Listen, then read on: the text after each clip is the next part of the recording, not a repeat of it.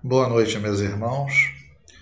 Que a paz e o amor do nosso Mestre Jesus nos envolvam nesse momento. Vamos dar continuidade ao nosso estudo do livro No Rumo do Mundo de Regeneração, livro esse trazido através da mediunidade de Divaldo Pereira Franco, pelo espírito Manuel Filomeno de Miranda. Hoje faremos o capítulo 10, que tem como título O amor não cessa. Esse capítulo, ele tem o seu início da seguinte forma: No dia seguinte, quando nos reunimos sob a copa de uma velha árvore que esplendia de verdor e a temperatura do amanhecer estava amena, acompanhamos o início dos labores na comunidade espírita. Durante toda a noite, a movimentação fazia-se expressiva em razão do atendimento de espíritos vinculados ao programa de socorro e de iluminação de consciência de respeitável instituição terrestre. Meus irmãos, aqui é apenas para destacar mais uma vez o quanto o trabalho ele é incessante então, à noite havia ainda uma movimentação e trabalhos sendo realizados.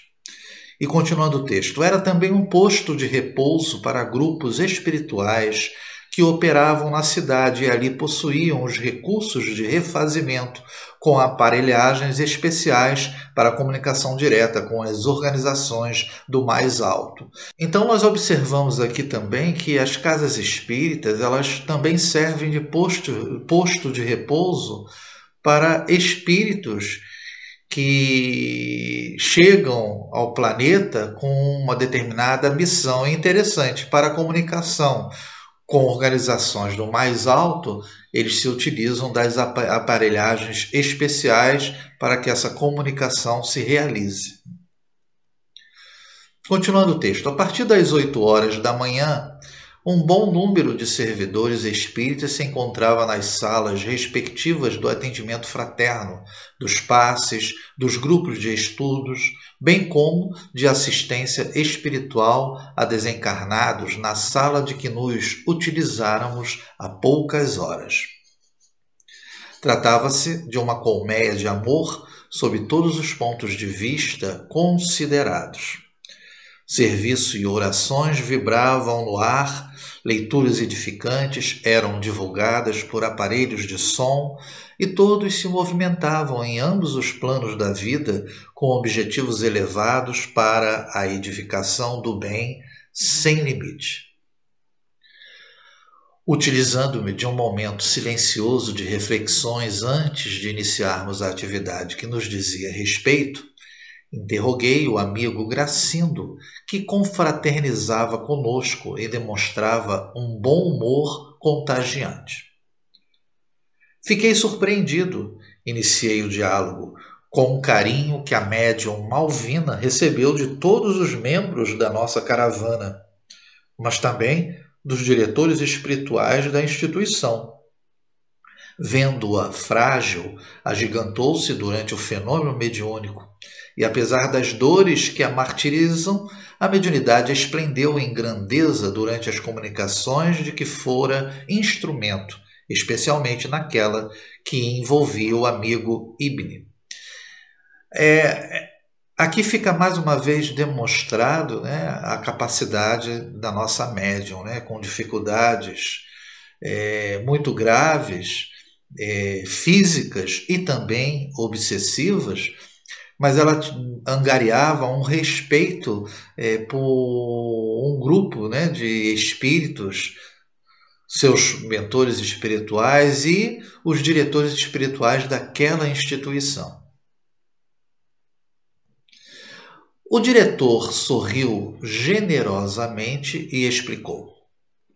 Nossa querida irmã foi preparada muito antes da reencarnação para um ministério que vem exercendo com a fidelidade possível. Quando a obra foi planejada, por volta de 1830, em nossa comunidade residencial, ela foi destacada para ser a médium encarregada de todo o planejamento e por um longo tempo da estruturação no plano material. Não é a primeira vez que exerce a mediunidade, sendo que desta vez profundamente vinculada ao Evangelho de Jesus para o serviço da caridade e da construção do reino de Deus nos corações de todos nós. A vivência anterior na mediunidade foi uma espécie de adestramento para experienciar nos dois planos da vida naturalidade, adquirindo resistências para as lutas de edificação. É, o que chama atenção aqui nesse momento do, do texto foi o tempo que levaram né, para o planejamento na preparação da nossa médium Malvina. Né? Mais de um século é, esse planejamento ocorreu para que ela pudesse atingir o, o nível de eficiência, de eficácia, né? no sentido das manifestações e também na percepção da importância e no cumprimento do que a doutrina espírita nos transmite e o aspecto evangelho, né? evangélico trazido por Jesus. Quando ele toca aqui que não foi a primeira vez que ela exerce a mediunidade, nós lembramos que no capítulo 5, né, que nós é, fizemos esclarecimentos oportunos, é, ela havia sido médium na época da codificação kardeciana, mas naquela ocasião apenas se preocupava com o fenômeno em si? O aspecto dos fenômenos físicos, e não se, a, se aprofundava e, na verdade, não, não se interiorizava o evangelho em seu coração.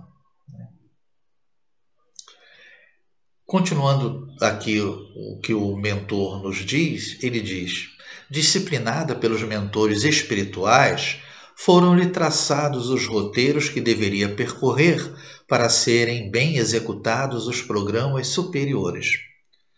Ela própria elegeu a forma feminina por considerar a mediunidade uma delicada expressão de maternidade temporária e rápida, quando ocorrem os fenômenos de incorporação ou de psicografia, acolhendo os desconhecidos com ternura e mantendo uma alta sensibilidade em razão dos hormônios que tipificam a organização somática da mulher. Desde cedo no corpo físico passou a ver e ouvir, assim como a ser instrumento de espíritos, especialmente os zombeteiros, embora a proteção dos mentores. É, destacamos aqui, é, de maneira muito interessante, né, até, digamos assim, bastante é, poética e romântica, a ideia, a comparação que ela faz em relação a, ao fenômeno né, da, da incorporação ou da psicografia, considerando cada é, atividade dessa, cada comunicação, como se fosse um verdadeiro filho, né? porque ele expressão de maternidade temporária e rápida, né? porque as comunicações de a psicografia, a incorporação, ela traz essa característica no sentido de que ela está absorvendo temporariamente um irmão que através dela se manifesta e transmite a sua mensagem. Então, tudo isso é como se fosse um, um pequenos né, nascimentos né, de obras comparadas como se fosse é, filhos. Né?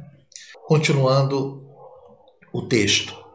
A misericórdia divina sempre a protegeu do mal, facultando que tivesse uma infância católica muito acentuada, treinando a mente e o coração na doce mensagem de Jesus e de alguns santos que a fascinavam. Então, desde criança, ela tem contato com o aspecto cristão. Né? Depois de muitos incidentes e quase obsessão, aprendeu a dedicar-se à mediunidade, sendo dócil às orientações dos espíritos.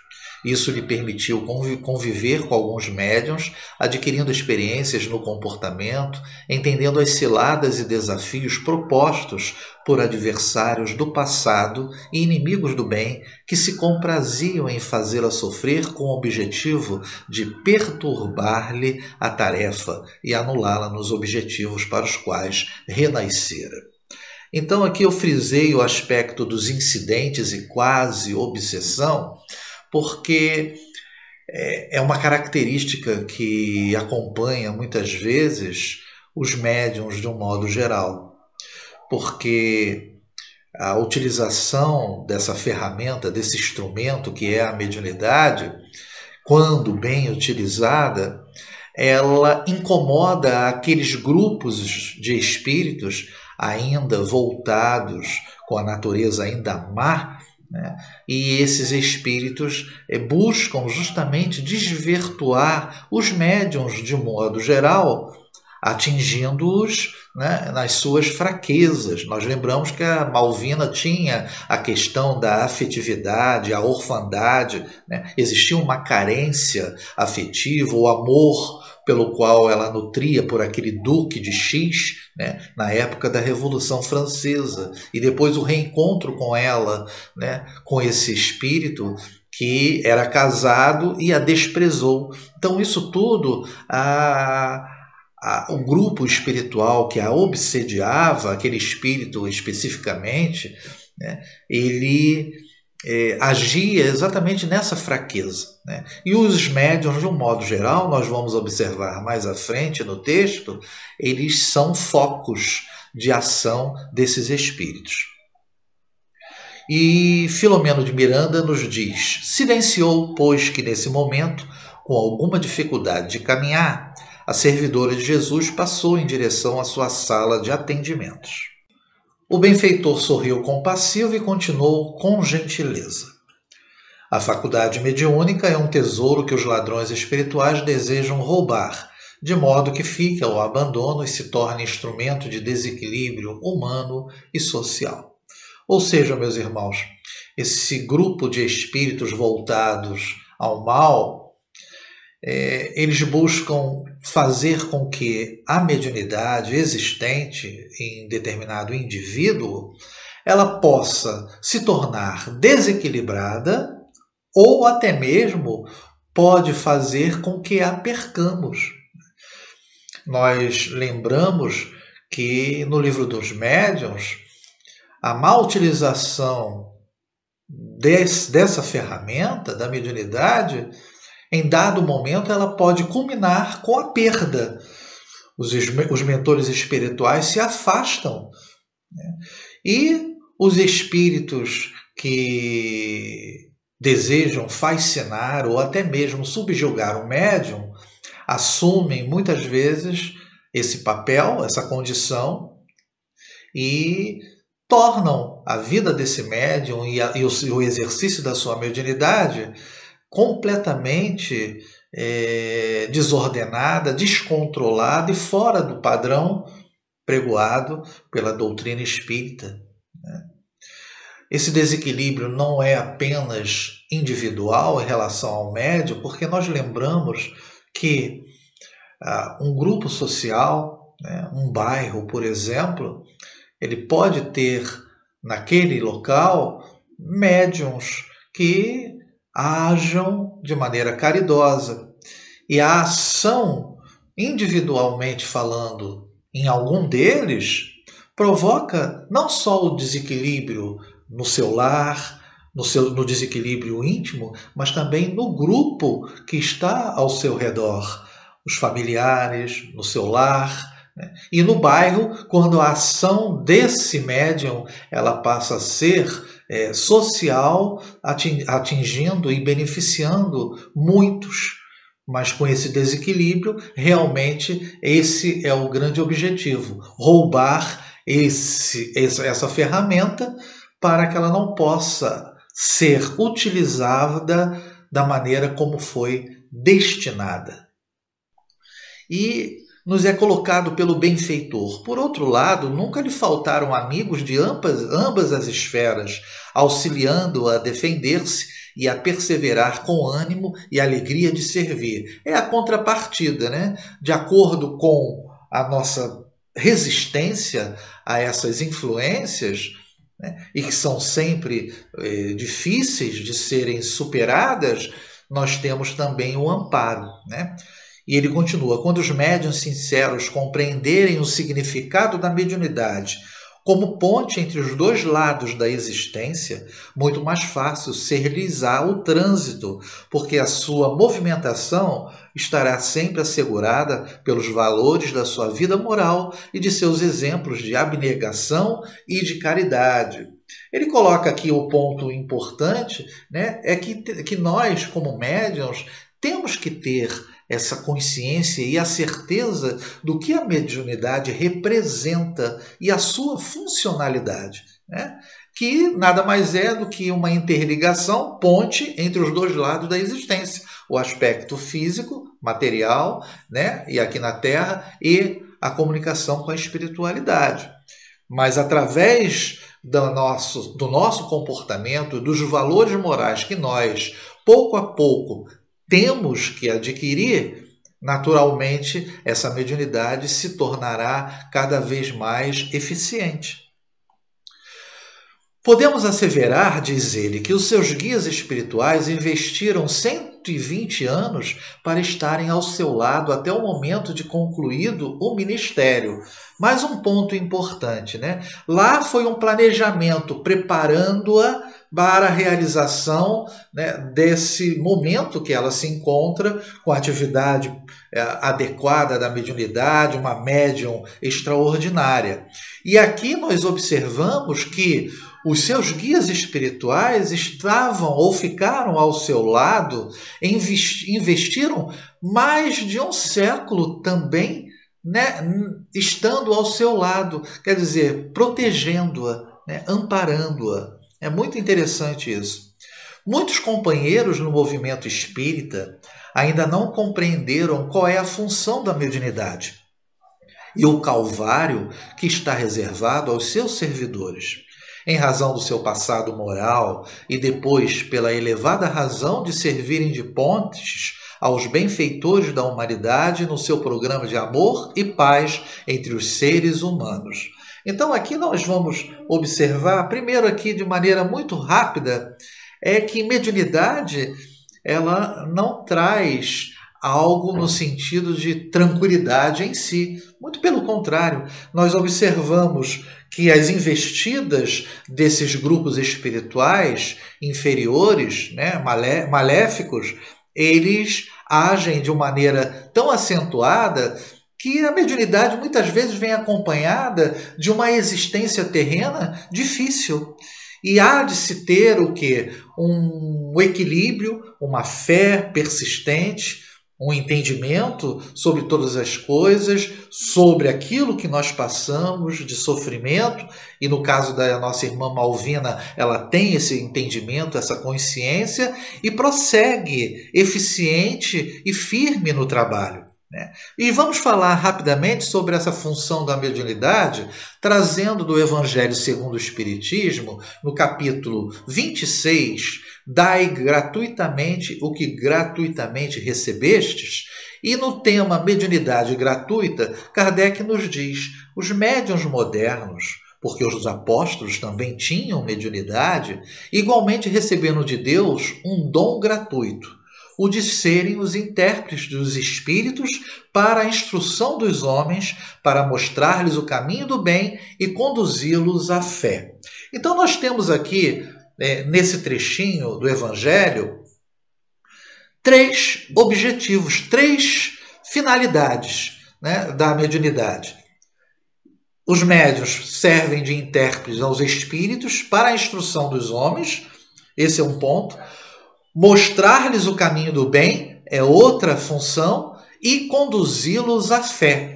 Então, nós temos aqui, brevemente, três, três funções, três finalidades da mediunidade. Agora, é interessante, nós estamos falando aqui, e essas, essa finalidade da, da mediunidade aqui, ela está extremamente direcionada ao que? Ao outro, né? Instrução dos homens mostrar-lhes o caminho do bem e conduzi-los à fé. Mas é importante a gente ressaltar que quando ela utilizada seriamente e bem conduzida com essas funções, ela traz um efeito e tem uma função de, de alavanca. Alavanca em relação a nós que a exercemos de maneira correta. Né? Então a mediunidade ela tem essa condição né, de servir de instrumento do nosso próprio crescimento. Por sermos especiais? Não. Mas por sermos espíritos é, extremamente necessitados e atrelados a um passado não muito edificante. E ele nos continua. No começo dos fenômenos organizados, os médiums eram acusados de enfermos mentais, charlatães e narcisistas com algumas razões, entre outras o desconhecimento da doutrina espírita, que possui as recomendações saudáveis para o seu exercício correto. Mais tarde, em face do respeito com que viveram muitos servidores da mediunidade com Jesus, foram e continuam sendo combatidos pelos companheiros, inspirados pelos inimigos da causa do Senhor e por sentimentos inferiores outros comuns a todos nós. Então, nesse trechinho aqui, a gente destacou é, que no início né, da codificação, do surgimento dos fenômenos lá na, nos Estados Unidos com as irmãs Fox, depois com as mesas girantes na Europa e com o crescimento do, da doutrina como um todo, os médiuns eram taxados como enfermos, loucos, charlatães e narcisistas. É lógico que naquela ocasião, no início, né, e Kardec comenta isso no livro dos médiuns, houve os charlatães, aqueles que buscavam tirar proveitos, proveito dos fenômenos, né, principalmente físicos, que chamavam a atenção nos auditórios. Mas é importante que, depois de é, estabilizado, de certa forma, a doutrina espírita né, e o exercício correto, né, através de médiums sérios, essa perseguição ela é, continua incessante. Nós observamos pela leitura que os médiums são focos, são pontos que chamam né, a atenção desses grupos, dos obsessores. Né? E, e atrelado a essa dificuldade da influenciação, nós temos, e eles se aproveitam disso, os nossos sentimentos inferiores, as nossas fraquezas que facilitam a, essa ação negativa, né? E aí ele, como ânimo, ele diz: mas aquele que perseverar até o fim, como ensinou o mestre, terá conseguido o êxito. Isso é um ponto importante porque nós devemos ter é, certeza moral, firmeza moral no que a doutrina espírita representa e certeza, acima de tudo, nos ensinamentos de Jesus. É importante que nós é, tenhamos firmeza e perseverança no trabalho. Continuando o texto, Manuel Filomeno de Miranda nos diz: Nestes dias, a necessidade da vivência mediúnica à luz sublime do Espiritismo é urgente mas as distrações e licenças morais têm sido portas abertas na direção do abismo da indisciplina e do fracasso.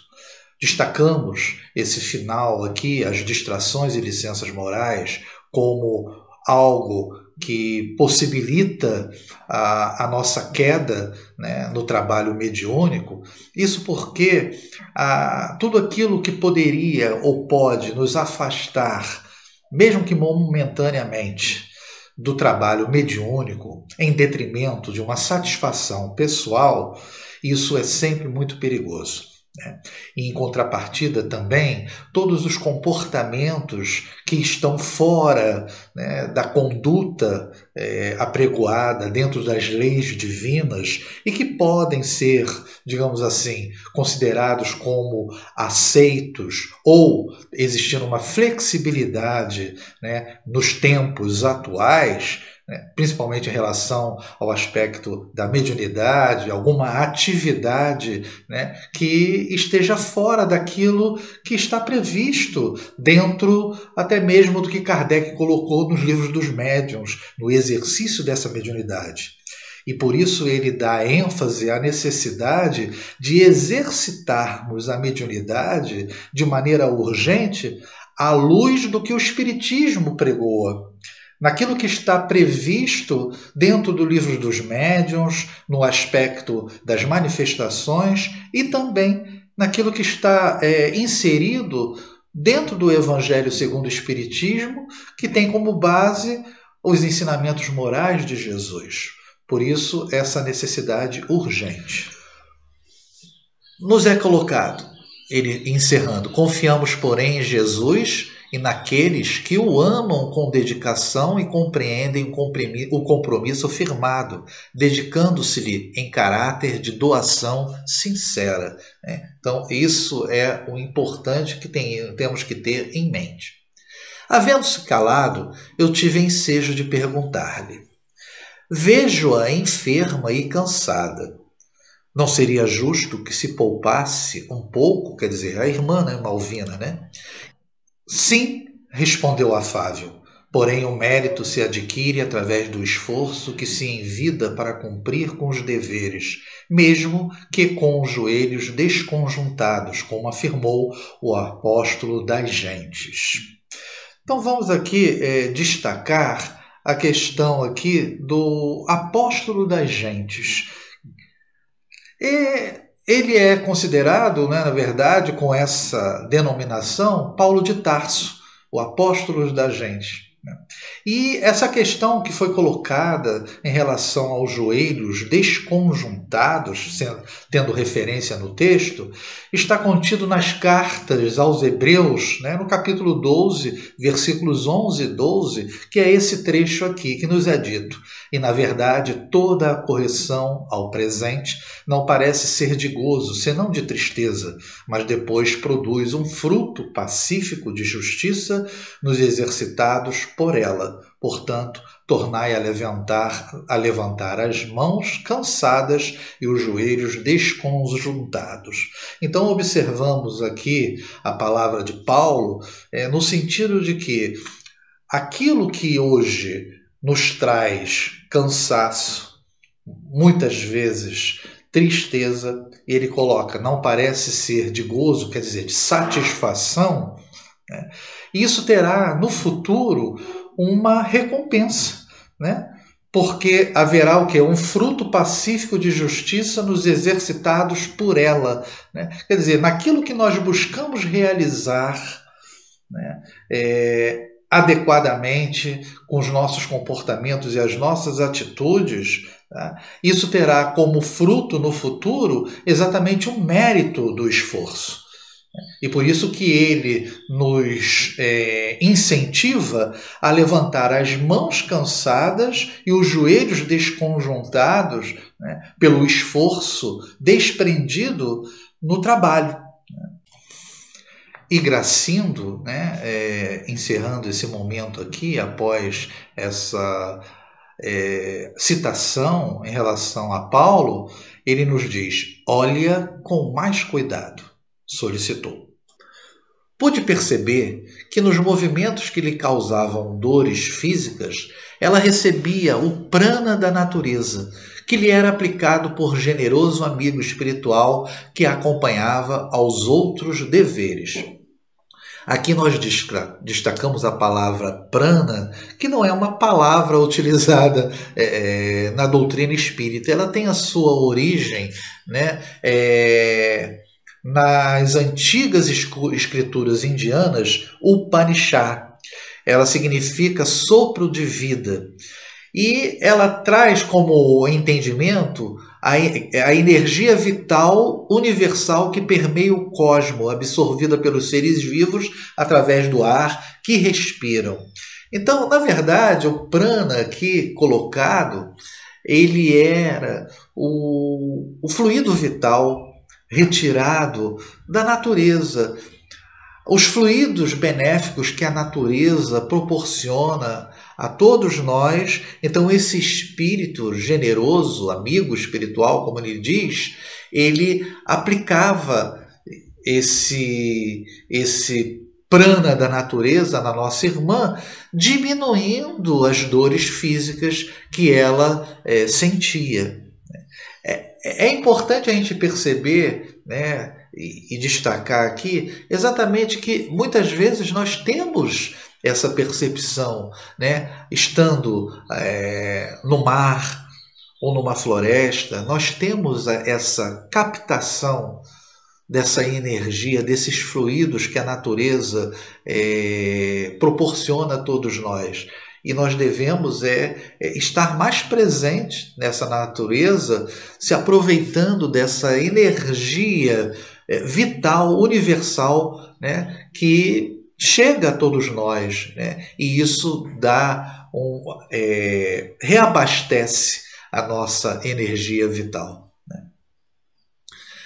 As lágrimas, nos diz Manuel Filomeno de Miranda, vieram-me aos olhos. Em nossa esfera, várias vezes escutei referências carinhosas à nobre irmã. Comentários esses de gratidão e afeto de beneficiários do seu amor. Era-me uma bênção encontrar e conviver com uma verdadeira cristã, a semelhança daqueles seguidores fiéis de Jesus desde a primeira hora. Naquele corpo frágil que se dobrava ao peso das provações vencidas, estava uma heroína que parecia não se ajustar aos padrões de beleza para a performance dos tipos atuais, que chamam a atenção pela aparência e comovem pela maneira de comportar-se nos padrões da modernidade. O amigo acrescentou, encerrando o tema. Ela está assinalada pelos odientos inimigos do Senhor para sofrer perseguições cruéis até a hora final. Isso já comentamos diversas vezes, inclusive lá naquele capítulo 5, né? esclarecimentos oportunos. E importante aqui, ela tem conhecimento, mas não parece preocupada. Algo que a embaraça é a fama, essa grande inimiga da humildade, porquanto, conhecida pela fidelidade mediúnica, é consultada para banalidades, elogiada de maneira desagradável, quando preferiria ser ignorada, porém fiel ao compromisso assumido na espiritualidade. Então, interessante aqui, ela sofre ataques, perseguições cruéis. Mas ela, tem um, ela foi tão bem preparada né, durante toda a sua caminhada que ela tem entendimento sobre isso e consegue, consegue vencer essa situação. O que a preocupa é justamente a fama, né? Ela se preocupa exatamente com o que? Ela é consultada por banalidades, quer dizer, as pessoas a buscam, o que às vezes é muito comum, perguntando ao, à espiritualidade é, situações que dizem respeito a decisões que nós devemos tomar.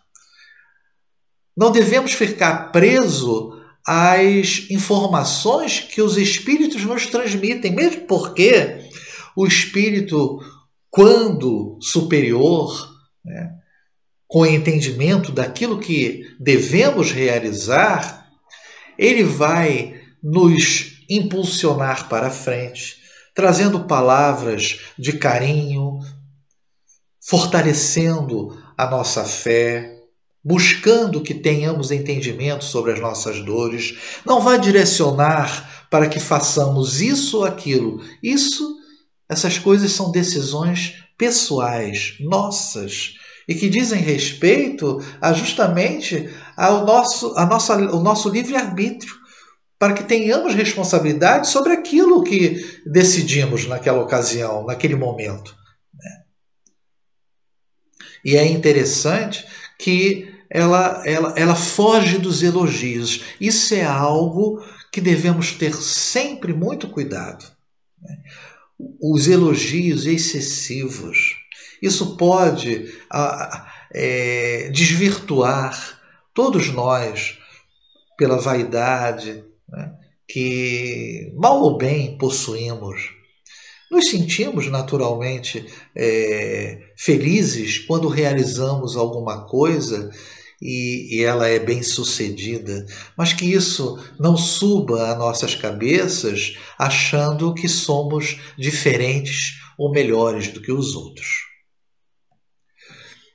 Manuel Filomeno de Miranda continua: Chegando ao hospital, tivemos a atenção voltada para a enfermeira de quando chegamos a qual atendeu uma paciente que estava sendo maltratada e logrou resolver-lhe a problemática, não apenas a auxiliando, como também a encaminhando para o de que necessitava.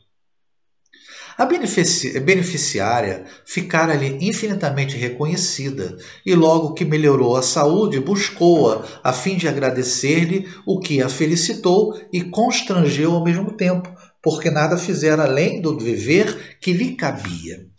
E aí algo importante destacado aqui por nós, que diz o seguinte: vive-se uma hora na qual a sociedade surpreende-se com a gentileza, a bondade, a demonstração de reconhecimento. De tal forma, o indivíduo humano tem se brutalizado que aquilo que é normal, digno de ser vivenciado, causa espanto e mesmo surpresa.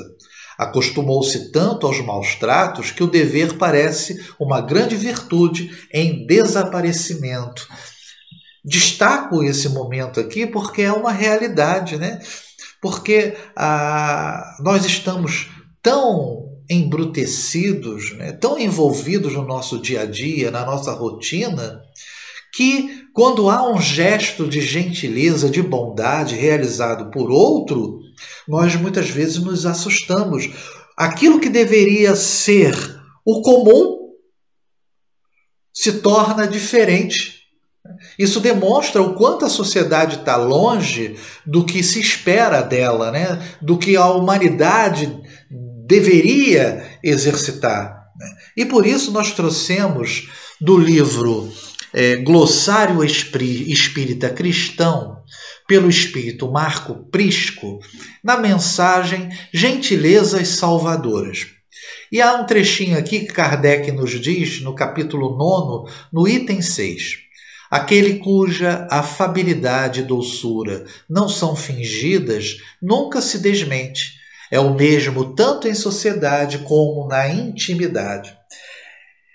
Vamos iniciar refletindo sobre isso, porque é, quando nos dizemos médiums, nós não somos médiums apenas na casa espírita. Esse comportamento ou essa atitude ela tem que ser é, sempre constante, independente de estarmos na casa espírita ou no nosso lar ou no contato com qualquer pessoa, com qualquer irmão. Muitas vezes, quando falamos né, de espíritas, estamos falando de atitudes cristãs. E essas gentilezas é, tão raras ultimamente, o, nosso, o pelo espírito Marco Prisco, eu pensei apenas algumas. Ele nos diz: quando você afasta do piso uma casca de fruta deixada pela negligência de alguém, não pratica apenas um ato de gentileza. Evita que algum desavisado escorregue sofrendo tombo violento. Então, é, é importante a gente destacar que é, são pequenos gestos, pequenas atitudes que parecem insignificantes, mas têm uma consequência positiva, evitando o mal maior, né? a queda de alguém, e ele nos diz aqui: portanto, a boa palavra, em qualquer situação, você não atende exclusivamente à finura do trato. Realiza entre os ouvintes o culto do verbo são, de onde fluem proveitosos e salutares ensinamentos. Quer dizer, a verbalização enobrecedora, né? o verbo bem colocado, não é só uma questão de você falar fino trato, né? de falar de maneira educada. Não. É porque você, utilizando o verbo de maneira gentil, ele serve como instrumento de alívio muitas vezes para o outro.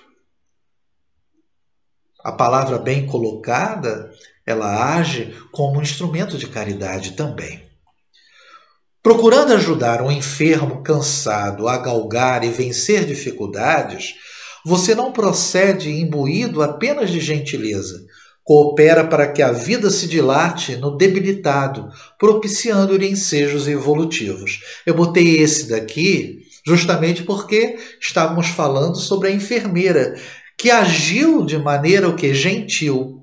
Essa atitude dela, ela cooperou com uma possibilidade dessa, dessa senhora é, prosseguir a sua caminhada de maneira é, melhor, né? não tendo a necessidade de sofrer aqueles maus tratos. Né? E aí, encerrando, ele nos diz: no exercício da gentileza, a alma dilata recursos evangélicos e vive o precioso ensino do Mestre, ao enfático doutor da lei, com afabilidade e doçura, quando ele afirmou: vai, vai e faze o mesmo.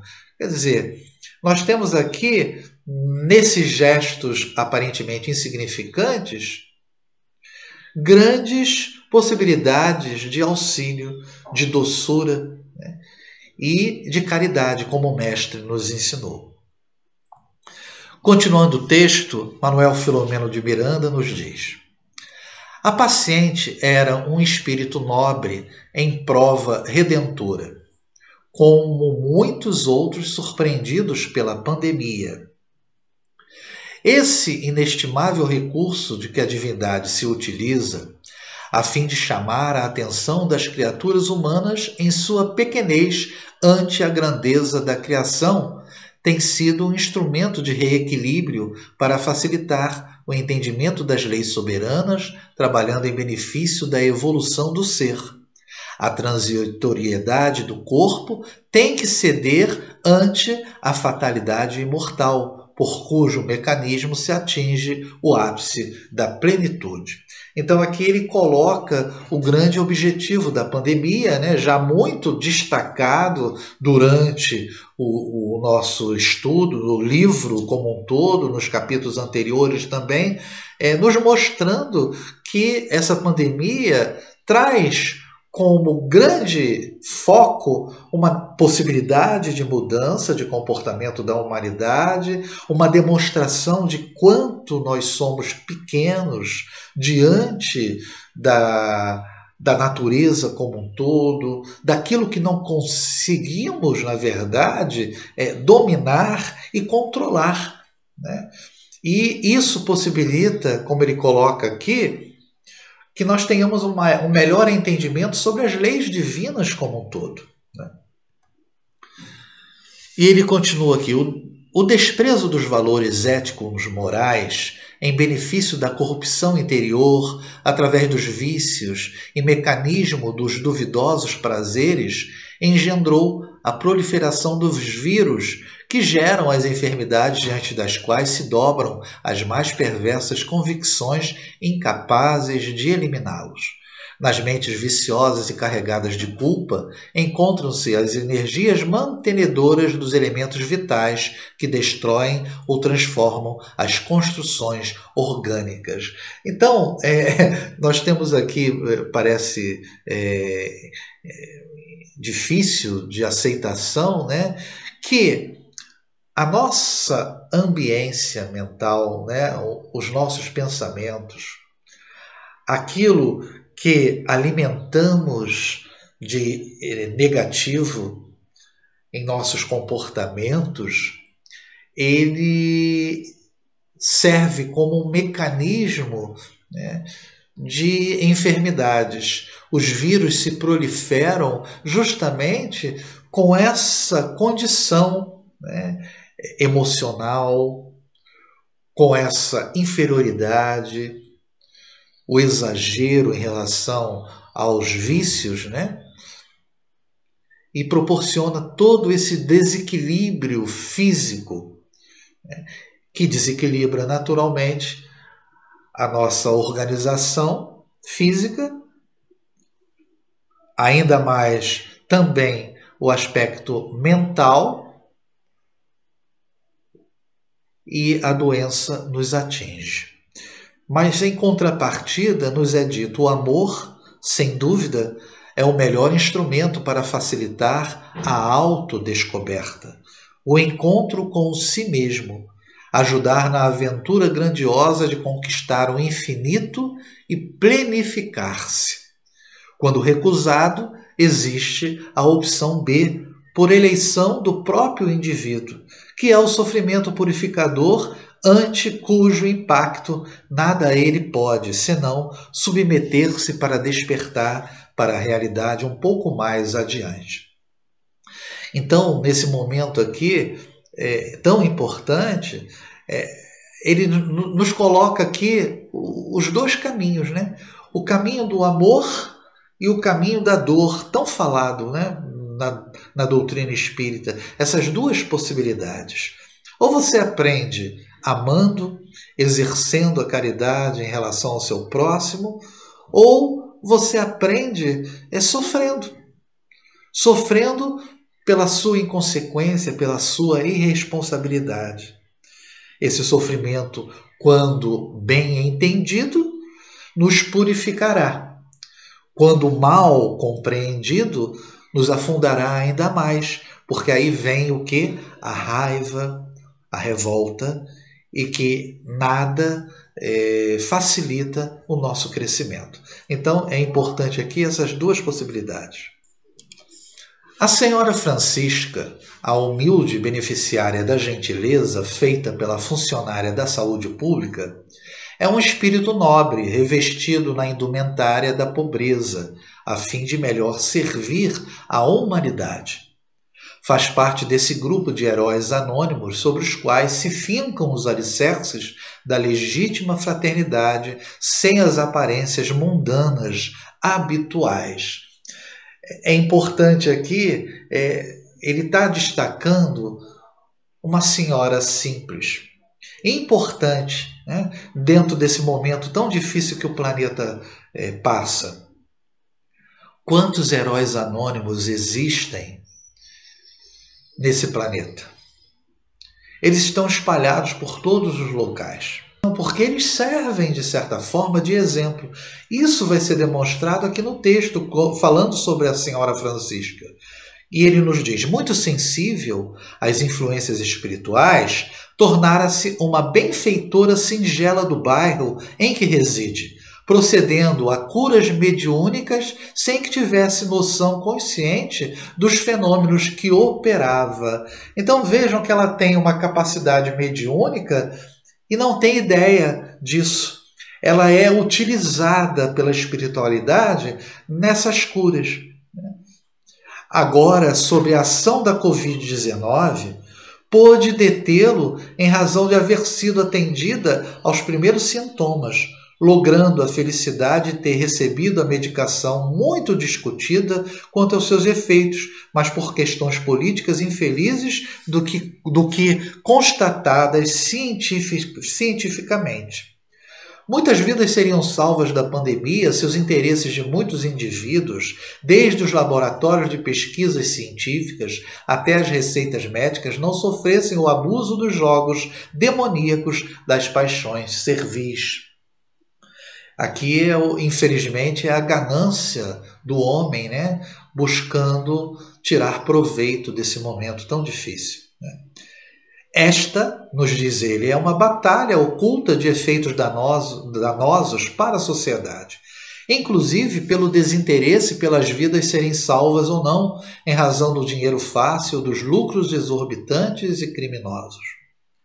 A pandemia da Covid-19 no Brasil e em muitos outros países tem sido vítima da obstinada campanha da exploração das massas e até mesmo de alguns ditos benfeitores que são proprietários dos laboratórios de pesquisa e produção de vacinas e de medicamentos curativos. Nesse sentido, o ser humano, com as suas nobres exceções, é vítima desditosa do poder a que aspiram e no qual estertoram e desencarnam vitimados por essa fatalidade para a qual não há exceção. Vendo a simplória senhora agradecendo a sua benfeitora, quebrando as recomendações de manutenção da máscara e do isolamento, acompanhada de diversos espíritos amigos e gentis, acerquei-me de um deles que me parecia muito vinculado ao coração da enferma e perguntei-lhe o porquê dela sair do leito modesto e correr o risco de ser instrumento de contaminação e mesmo piora do seu quadro. Esse mentor respondeu gentilmente, dizendo: Embora a aparente melhora que se, lhe observa, ela é cardíaca e o ignora. Deverá desencarnar em poucos dias, sendo vítima de agravamento do seu estado de um para outro momento, por complicação no órgão com problema. Ela percebeu que algo vai acontecer-lhe e veio despedir-se, sem o dizer, da moça bondosa, neste momento, com problema afetivo muito grave, ao lado da desencarnação do pai e do irmão, o que a vem desequilibrando emocionalmente. O seu sentimento de gratidão, expresso nesse contato, tem objetivos futuros após a sua desencarnação. Auxiliar a enfermeira na prática da caridade tendo-a como inspiradora. Aqui nós temos um momento muito importante, interessante. Essa senhora ela vai falecer brevemente. Na espiritualidade, ela vai é, se tornar, de uma certa forma, uma, uma, um espírito protetor dessa enfermeira. Aqui comentando, né? inspirando a realizar a caridade. Aqui tem um ponto interessante. Essa enfermeira é a mesma lá do capítulo 8, né, onde ela contaminou o pai e o irmãozinho e os dois vieram a falecer. E o pai é, passa a estar muito próximo dela, é, desequilibrando-a, e por isso aquele sentimento de suicídio sempre constante, presente com essa enfermeira. E esse momento de agradecimento é para que ela é, sinta, de certa forma, uma, ou tenha uma mudança de sintonia, de comportamento. E isso vai também ser influenciado por essa senhora após o seu desencarne, é, é, induzindo a caridade. E induzindo a caridade, naturalmente, esse sentimento e essa ideia do suicídio, pouco a pouco, vai se perder. Tudo está ocorrendo de maneira inconsciente, mas que nos é do conhecimento e a inspiramos na decisão. O seu gesto terá um grande efeito na moça que, uma ou outra vez, tem pensado em suicídio pela solidão que experimenta, vítima também da perseguição de cruéis adversários do passado, alguns dos quais foram atendidos recentemente. Ela ficará tão impregnada desse amor singelo que nos facilitará ajudá-la e preparar-lhe campo para ações futuras. Então, observem que através do amor que essa senhora estará é, demonstrando, facilitará o que? O auxílio da espiritualidade. Sorrindo, ele concluiu: Nada se perde neste mundo de meu Deus. Conforme uma forma popular de expressar a sabedoria do Pai, observei que a jovem conversava animadamente com o paciente mantendo uma regular distância e agradecendo com emoção maior do que o fato impunha. Era compreensível porque naquele momento ela encontrava alguém que a valorizava, superando o impacto do abandono de que fora vítima pelo afeto a que se vinculava. Aproximei-me numa tentativa e interesse de aprendizagem e ouvi a enfermeira dizer-lhe: a senhora não sabe do significado da sua visita neste momento de exaustão e dor. A visitante respondeu-lhe calmamente, a senhora, né? Eu sinto que vou morrer, mas do céu eu virei cuidar da senhora, tenho certeza. A jovem tentou-se dissuadi-la com palavras amigas e despediu-se bastante comovida. No diálogo rápido, observei como o espírito com quem eu falara inspirava a paciente com ternura paternal. Por sua vez, notei que o seu genitor, que houvera desencarnado fazia poucas semanas, encontrava-se enleado dos fluidos da perturbação, pedindo socorro à filha, que, não sabendo o de que se tratava, experimentava uma significativa angústia. Atribuía esse estado ao, estado ao drama pessoal que a martirizava. Em realidade, eram várias condições conjuntas que se somavam, afligindo-a e roubando-lhe as forças. Então, aqui, é, confirmando o que havíamos dito, o pai, ao lado da filha, da enfermeira, né, perturbava ele, mesmo estando perturbado pela situação, né, trazia-lhe uma angústia a essa filha e esse sentimento também impulsionava aquelas ideias suicidas. Né? E aqui um elemento importante né, destacado: a prece é sempre o recurso precioso para ser utilizado em qualquer situação, porque ninguém estando a sós Aquele que ora facilita a comunhão com a transcendência, proporcionando aos bons espíritos ajudá-lo e afastando os maus, que sempre são beneficiados pelas vibrações que emanam da prece. Tudo é vinculação do amor nas suas múltiplas manifestações. É importante aqui destacado isso, porque é, quando falamos de prece, falamos de prece no sentido verbalizado. Né? A ação da senhora no agradecimento a essa enfermeira é uma prece através de um ato. A prece ela se caracteriza por um pensamento, por um pensamento positivo, enobrecedor. O gesto de amor feito por essa senhora é uma prece. E por isso que tudo é vinculação do amor nas suas múltiplas manifestações. O amor está presente quando você tem dentro de si esses sentimentos enobrecedores, o desejo sincero de auxiliar. Tudo isso é a expressão do verdadeiro amor trazido por Jesus. É a prece expressada através das ações. Quando a senhora Francisca saiu, a jovem buscou a sombra de velha mangueira no jardim, necessitando do ar puro da natureza, e sentou-se num banco de marmorite que a circundava. Recordou-se do genitor nos seus momentos finais e começou a orar, rogando a proteção divina. Vejam que ela conseguiu ter um momento de equilíbrio e orou coisa que provavelmente não tinha feito até então. O nosso Cláudio, que comigo acompanhava a cena, acercou-se carinhosamente e pôs-se a aplicar-lhe passes longitudinais, culminando por retirar o pai em perturbação, e solicitou a dois auxiliares que estavam em nosso grupo que o conduzissem ao lugar de recolhimento. Então, nós observamos aqui o auxílio prestado pela espiritualidade o momento da oração realizada pela nossa enfermeira, ela possibilitou que o pai pudesse ser o que afastado, né? possibilitou o auxílio da espiritualidade afastando o seu pai e desta forma ela tendo uma melhor condição de se reequilibrar.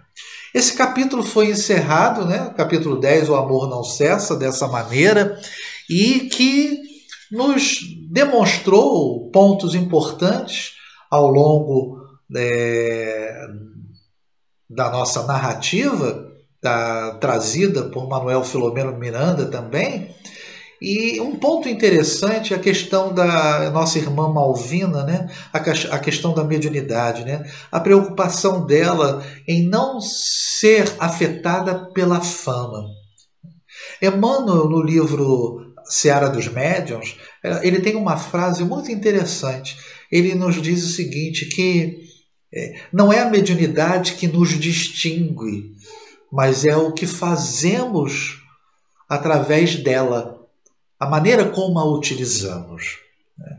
Então, o médium pode ter uma mediunidade muito grande, Mas a utilização dessa mediunidade para meios próprios, interesses próprios, não faz dele um médium maravilhoso. Às vezes, um médium, uma mediunidade aparentemente menor em termos de capacidade, mas com a atitude cristã e a condução correta desse instrumento de crescimento nosso, é muito maior e é um médium eficaz. Então, o que distingue não é a mediunidade, se ela é grande ou pequena, mas é o que fazemos daquilo que nós temos. Isso é importante porque não importa aquilo que nós achamos que somos em termos de potência mediúnica.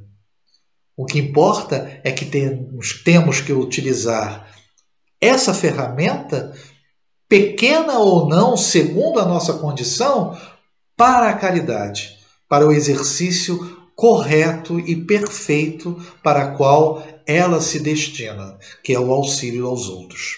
Como sempre, Manuel Filomeno de Miranda, ele encerra com algum ponto, né? E ele nos diz o seguinte: o espírita verdadeiro é discreto nas suas atividades, sempre vigilante com as suas mais inclinações Faz questão de ser simples e gentil, poupando-se aos comentários elogiosos e nem sempre edificantes. Tal ocorrência, no entanto, somente é possível quando se tem convicção da imortalidade da alma e do, do destino que cada qual está construindo para amanhã. Então, aqui, confirmando o que havíamos dito agora anteriormente, o espírita se caracteriza, ou deveria se caracterizar, por ter esse comportamento, comportamento a vigilância né, e tentando domar essas mais inclinações. E relembrando a atitude gentil né, da nossa enfermeira, a gentileza tem que estar sempre presente em nossas atitudes. E desta forma estaremos realizando aquilo que se espera de nós, a espiritualidade.